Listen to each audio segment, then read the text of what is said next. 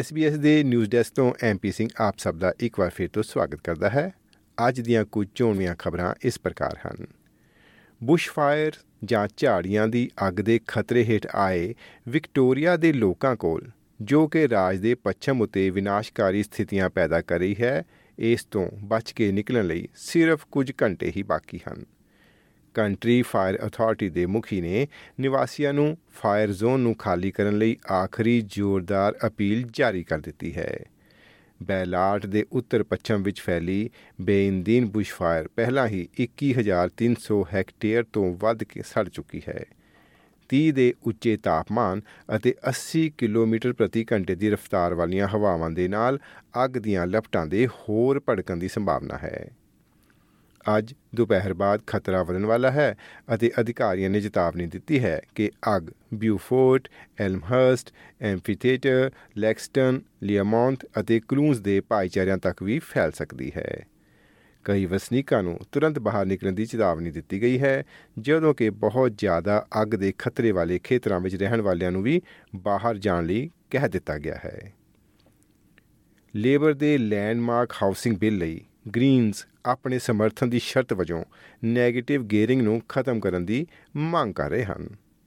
Shared equity scheme ਖਰੀਦਣ ਲਈ ਮਦਦ ਦੇਣਾ ਲੇਬਰ ਦਾ ਇੱਕ ਮੁੱਖ ਚੋਣ ਵਾਅਦਾ ਸੀ, ਜਿਸ ਦੀ ਸ਼ੁਰੂਆਤ ਵਿੱਚ ਸਰਕਾਰ 40000 ਲੋਕਾਂ ਲਈ ਘਰਾਂ ਦੀ ਲਾਗਤ ਦਾ ਲਗਭਗ 40% ਕਵਰ ਕਰੇਗੀ। ਆਸਟ੍ਰੇਲੀਆ ਦਾ ਖਪਤਕਾਰ ਮੁੱਲ ਸੂਚਕਾਂਕ CPI ਸੂਚਕ, ਜਨਵਰੀ 2024 ਤੋਂ ਪਹਿਲੇ 12 ਮਹੀਨਿਆਂ ਦੌਰਾਨ 3.4% ਦੇ ਵਾਧੇ ਉੱਤੇ ਸਥਿਰ ਰਿਹਾ ਹੈ। ਆਸਟ੍ਰੇਲੀਅਨ ਬਿਊਰੋ ਆਫ ਸਟੈਟਿਸਟਿਕ ਦੇ ਜਨਵਰੀ ਦੇ ਤਾਜ਼ਾ ਆંકੜਿਆਂ ਨੇ ਦਿਖਾਇਆ ਹੈ ਕਿ CPI 3.6% ਦੇ ਅਨੁਮਾਨਿਤ ਵਾਧੇ ਤੋਂ ਹੇਠਾਂ ਆ ਰਹੀ ਹੈ। ਪਰ ਨਵੰਬਰ 2021 ਤੋਂ ਬਾਅਦ ਸਭ ਤੋਂ ਘੱਟ ਸਾਲਾਨਾ ਮੁਦਰਾ ਸਫੀਤੀ ਵਜੋਂ ਵੀ ਦਰਜ ਹੋਈ ਹੈ। ਜਨਵਰੀ ਦੇ ਵਾਅਦੇ ਵਿੱਚ ਸਭ ਤੋਂ ਵੱਡਾ ਯੋਗਦਾਨ ਪਾਇਆ ਹੈ ਰਿਹਾਇਸ਼, ਭੋਜਨ ਅਤੇ ਗੈਰ ਅਲਕੋਹਲ ਵਾਲੇ, ਪੀਣ ਵਾਲੇ ਪਦਾਰਥ, ਸ਼ਰਾਬ, ਤੰਬਾਕੂ, ਬੀਮਾ ਅਤੇ ਵਿੱਤੀ ਸੇਵਾਵਾਂ ਆਦਿ ਨੇ। ਸਿਡਨੀ ਦੇ ਇੱਕ ਜੋੜੇ ਦੇ ਕਥਿਤ ਕਾਤਲ ਪ੍ਰਤੀ ਸ਼ੁਕਰਗੁਜ਼ਾਰੀ ਪ੍ਰਗਟ ਕਰਨ ਲਈ ਨਿਊ ਸਾਊਥ ਵੇਲਜ਼ ਦੇ ਪੁਲਿਸ ਕਮਿਸ਼ਨਰ ਦੀ ਆਲੋਚਨਾ ਕੀਤੀ ਗਈ ਹੈ। ਯਾਦ ਰਹੇ ਕਿ ਇਸ ਜੋੜੇ ਦੀਆਂ ਲਾਸ਼ਾਂ ਇੱਕ ਹਫ਼ਤੇ ਦੀ ਭਾਲ ਤੋਂ ਬਾਅਦ ਮਿਲੀਆਂ ਹਨ।